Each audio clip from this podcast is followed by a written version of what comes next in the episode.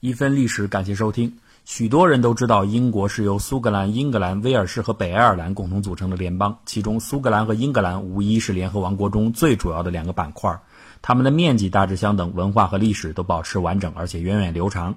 在历史长河中，苏格兰王国和英格兰王国长期并存于大不列颠岛。由于地形、种族和文化的原因，虽然一直的政治格局都是英格兰更加强大，但是英格兰却始终无法彻底征服苏格兰。直到1603年，英格兰历史上最伟大的女王伊丽莎白一世去世后没有子嗣，而苏格兰国王詹姆士六世继承了英格兰王位。才让两个王国形成了共主关系。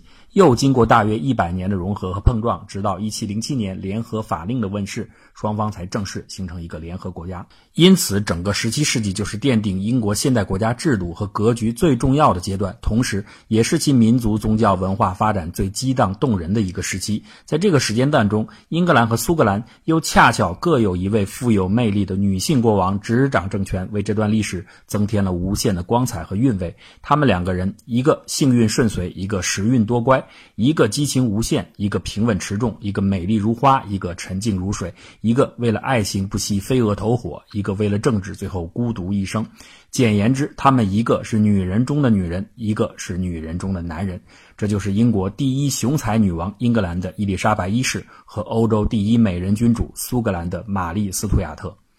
英国的都铎王朝只有短短一百一十八年，却是整个英国古典历史文化当中最辉煌的素材库。从亨利八世的六次婚姻到伊丽莎白一世的暧昧感情，从血腥玛丽的幽暗人生的性格到玛丽斯图亚特狂野不羁的爱情，从诺森伯兰公爵攻心计到克伦威尔的独裁梦。不可尽数，而在这众多的明星历史当中，伊丽莎白一世和玛丽斯图亚特无疑是最耀眼的两位。这两个女王终其一生的对立，不仅影响了16世纪后半期的英国，甚至影响了整个欧洲的历史。茨威格的著名传记《为爱疯狂》中写尽了这两个女人的恩怨情仇，两人似乎是明与暗的对照体，他们的人生因为政治、宗教与爱情而交错牵连，忽高忽低，又因为各自鲜明不同的性格走到了不同的结局，令后人无限叹息。伊丽莎白生于一五三三年，玛丽生于一五四二年，两人相差九岁。按辈分来说，伊丽莎白是玛丽的表姑，但是呢，他们又互称表姐妹。伊丽莎白的命运起初是不幸的，她的父亲就是著名的花心国王亨利八世。从某种意义上来说，伊丽莎白的不幸完全是由她的父亲造成的。亨利八世的第一个妻子是出身显赫的贵族，就是西班牙阿拉贡国王的女儿凯瑟琳。凯瑟琳仅生了一个女儿，叫玛丽，也就是后来的女王玛丽一世。呃，请大家注意一下啊，这里这个玛丽不是本期节目当中另一位我们要说的主人公玛丽斯图亚特。这个玛丽呢，我们以后统称为玛丽一世，她是后面要说的苏格兰女王玛丽斯图亚特的表姑。花心的亨利八世当然不满足于只有一个女性的王储，于是呢，他力排众议，坚持要和凯瑟琳离婚，迎娶一个身份低下的伯爵之女安妮·柏林。这个在当时天主教的宗教环境中是不可想象的。为此，亨利八世不惜让英国脱离了天主教，建立了英国新教，这也是英国宗教改革的意外开始。安妮·柏林本来背负着生下男孩的重望，结果呢，只生下了一个女婴，就是伊丽莎白。从此呢，她的地位立刻一落千丈，最后竟然被亨利八世安上了和五个男人通奸的罪名，被处死。安妮刚刚死后两周，亨利八世立刻再婚，迎娶了安妮·柏林的一个侍女，就是珍西摩。而这个新王后终于生下了一个男孩，这就是后来的爱德华六世。玛丽一世和伊丽莎白那就变成了私生女，被命令做爱德华王子的侍女。这两个同父异母的姐妹，此时的命运可以说是同病相怜。一五四七年，亨利八世去世，爱德华六世即位。但是短命的这位王子，在仅仅六年后的一五五三年，就因为得到肺结核而死亡。得到臣民拥护的玛丽一世继承王位，而此时亨利八世的最后一位遗孀嫁给了爱德华六世的舅舅伊丽莎白，就跟着这位继母一起来到了新家。然而呢，这个继父托马斯西摩似乎经常对伊丽莎白表现出暧昧的情愫。等到继母去世后，他开始公开追求伊丽莎白。不过呢，很快托马斯西蒙卷入了一场宫廷阴谋而被抓。在玛丽一世在位的五年间，伊丽莎白经受了人生最大的考验。玛丽一世是虔诚的天主教信徒，而伊丽莎白则是坚定不移的新教徒，所以姐姐不可能对妹妹没有警惕。伊丽莎白为了生存，就向女王姐姐表达了自己对天主教的好感和向往，请求参加弥撒。玛丽一世开始很满意，以为自己成功的转化了一位异教徒。不过很快他就发现自己错了。伊丽莎白望弥撒的时候，明显心不在焉，而且经常以胃疼为由提前离场。这种表演就让姐姐对伊丽莎白的厌恶有增无减。后来，玛丽一世的臣子了解到女王的这种心理，故意在一次维埃特叛乱后，纷纷劝说女王，说这就是一场意欲拥立伊丽莎白反叛的阴谋。玛丽一世被说动了，抱着宁可信其有的态度，在一五五四年三月十八日，自己刚刚接任国王还不到一年，就把妹妹伊丽莎白押入了伦敦塔。伊丽莎白此刻表现出了自己镇定高贵的气质。在离船登岸时，当时下起了大雨，她拒绝进入伦敦塔，任由雨点打在自己身上。在场的人纷纷劝她赶紧进塔避雨，她却说：“真理并非厄运，在这里也比待在里面强。”不过呢，福祸相依，在监禁的日子里，伊丽莎白收获了此生可能唯一一次的真爱，就是邂逅了罗伯特·达德利。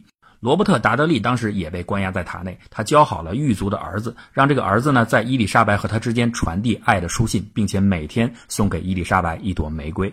一五五五年四月，伊丽莎白收到了女王的赦令，让她进宫照顾怀孕中的这个国王姐姐。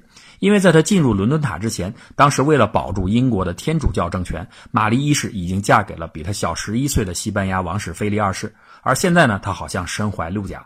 然而呢，玛丽女王闹了个大笑话，她的肚子膨大是因为肿瘤，而非怀孕。三十八岁的她已经不可能生育了。这个时候，恼羞成怒的玛丽一世改变了性格，她为了在英国保存天主教，开始疯狂的迫害新教徒，甚至考虑把王位交给苏格兰的女王那位玛丽，故此留下了血腥玛丽的恶名。不过呢，形势比人强，老百姓已经不想再折腾了。玛丽一世为了支持她的丈夫，让英国卷入了西班牙发动的战争，而最后失败。又加上她生不出孩子，丈夫又离开她远赴他乡，孤独寂寞的玛丽一世终于在1558年年仅42岁就死去了，把王位最后留给了妹妹伊丽莎白，也为英国带来了一位伟大的女王。而伊丽莎白自己也终于度过了人生最难挨的一段艰苦岁月。和伊丽莎白的不幸相比，苏格兰的玛丽的命运那就是完全是天壤之别。一五四二年十二月，玛丽仅仅出生六天后，父亲詹姆士五世就离开了这个世界。六天大的玛丽就成了苏格兰女王，同时她还对英格兰女王的头衔也享有理论上的继承权。当时英格兰还是亨利八世做国王，为了掌控苏格兰，亨利八世就提出让自己的儿子爱德华六世和玛丽订立婚约。但是苏格兰摄政的王太后觉得英格兰方面别有图谋，因为婚约中有一条要求，苏格兰方面要把玛丽公主送到伦敦，于是她就拒绝了英王的婚约。为了安全起见，一五四八年不满六岁的玛丽公主被送往巴黎和法国王储订婚。十年后，玛丽已经长成了欧洲的头号美女，长身玉立，楚楚动人。她的美貌、仪态、学识赢得了整个法兰西宫廷的交口称赞。一五五九年，法王在一次比武中受伤死去，王子继位。十七岁的玛丽正式成为王后。但是很不走运的是，仅仅一年半以后，她的丈夫又去世了。此时的玛丽在法国失去了直接的依靠。另一方面，她的祖国苏格兰内部的新教徒和天主教此时正在发生激烈的斗争。为了安定局势，玛丽决定返回苏格兰。为了表示和英国女王伊丽莎白的和解，玛丽决定从陆路返回苏格兰，这就要申请英格兰的签证。可是伊丽莎白居然拒绝发放签证，逼得玛丽只好从海路回到苏格兰。这件小事也意味着这两个女人的心结开始结下。一五六一年八月十九日，十九岁的玛丽回到了苏格兰。当时的苏格兰宗教斗争已经非常尖锐，贵族中新教势力很强盛。玛丽呢，在法国长大，当然她是一个忠贞的天主教教徒。但是呢，他回国后采取了相对柔软中庸的处理方法，相对平和的稳定了国内局势。此后的一段时期，玛丽和伊丽莎白开始通信，他们互称对方为自己最最亲爱的姐妹，并且时常互赠礼物，甚至还计划过举行会面。出于政治和宗教考虑，伊丽莎白开始热心地为玛丽表妹介绍对象。希望通过这种方式将苏格兰最后能纳入到新教势力范围当中。但是玛丽呢也不傻，她总是在感谢姐姐为自己做媒的同时，提出来自己什么时候能成为英格兰王位继承人的问题。于是双方就在“你嫁给我挑的人，我就给你王位”和“你给我王位，我就嫁给你挑的人”当中争执不休。伊丽莎白为玛丽挑选的丈夫，竟然是自己过去的深爱、患难中的男友罗伯特·达德利。或许呢，她是觉得自己和这个男人已经无法在一起了，还不如把他作为一个信任的人安插到苏格兰女王那里。可是呢，这在玛丽方面看起来那就是奇耻大辱啊！啊，你玩过的男人竟然给我。不过，出于一种形式的礼貌，苏格兰方面还是在女王的授意下，假装开始调查这位罗伯特伯爵。伊丽莎白呢，当然很高兴，就派遣使者经常到爱丁堡传递消息，觐见自己的表妹。可是接下来的剧情让人大跌眼镜，谁也没想到，此时独身的欧洲第一美女君主，竟然看上了英格兰经常来的那个使者，就是自己的表弟亨利·达恩利。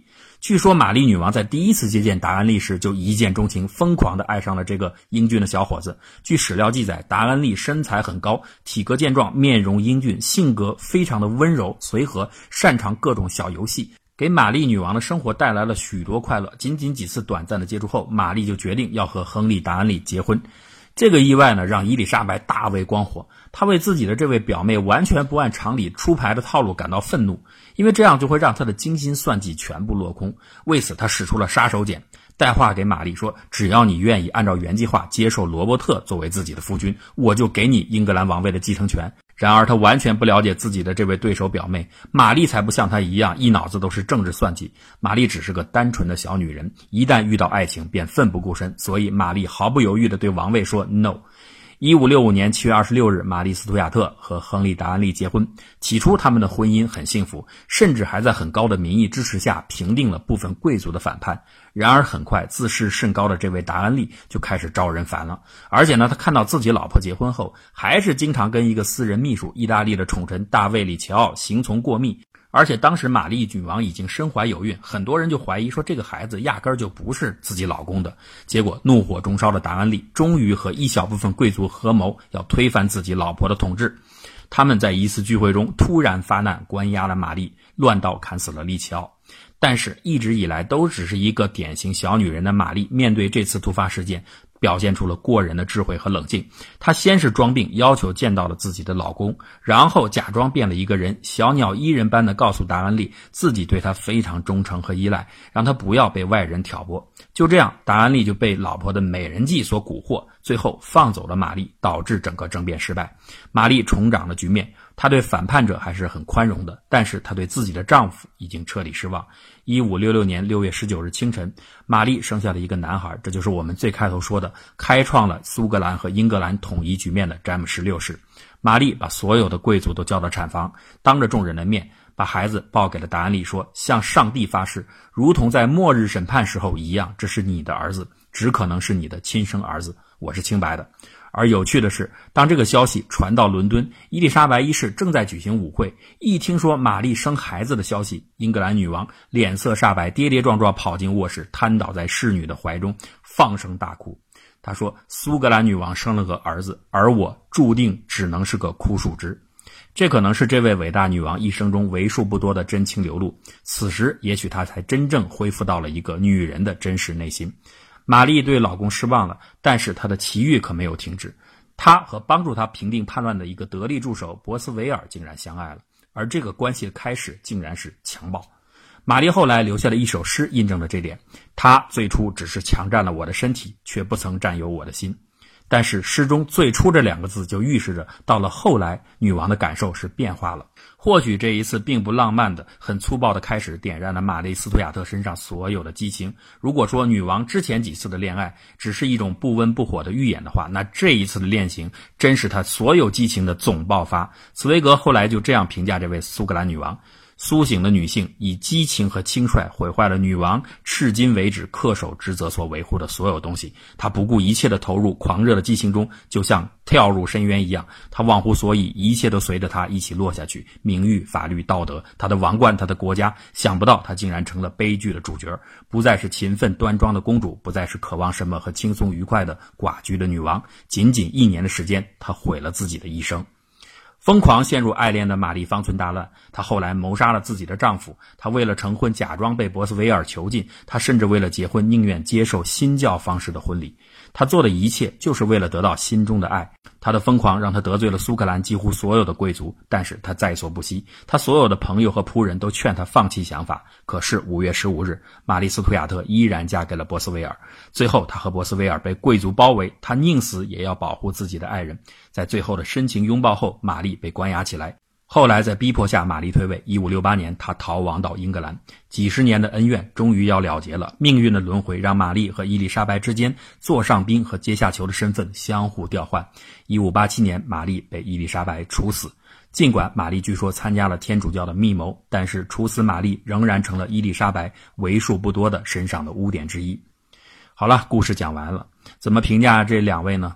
茨威格在《断头女王》中写的非常好。伊丽莎白。一个现实主义者，在历史与政治上取得了成功；玛丽·斯图亚特，一个浪漫主义者，在诗歌与传奇中取得了成功。或许，无论现实还是理想，这两位女人的故事加在一起，就是那封著名的一个陌生女人的来信。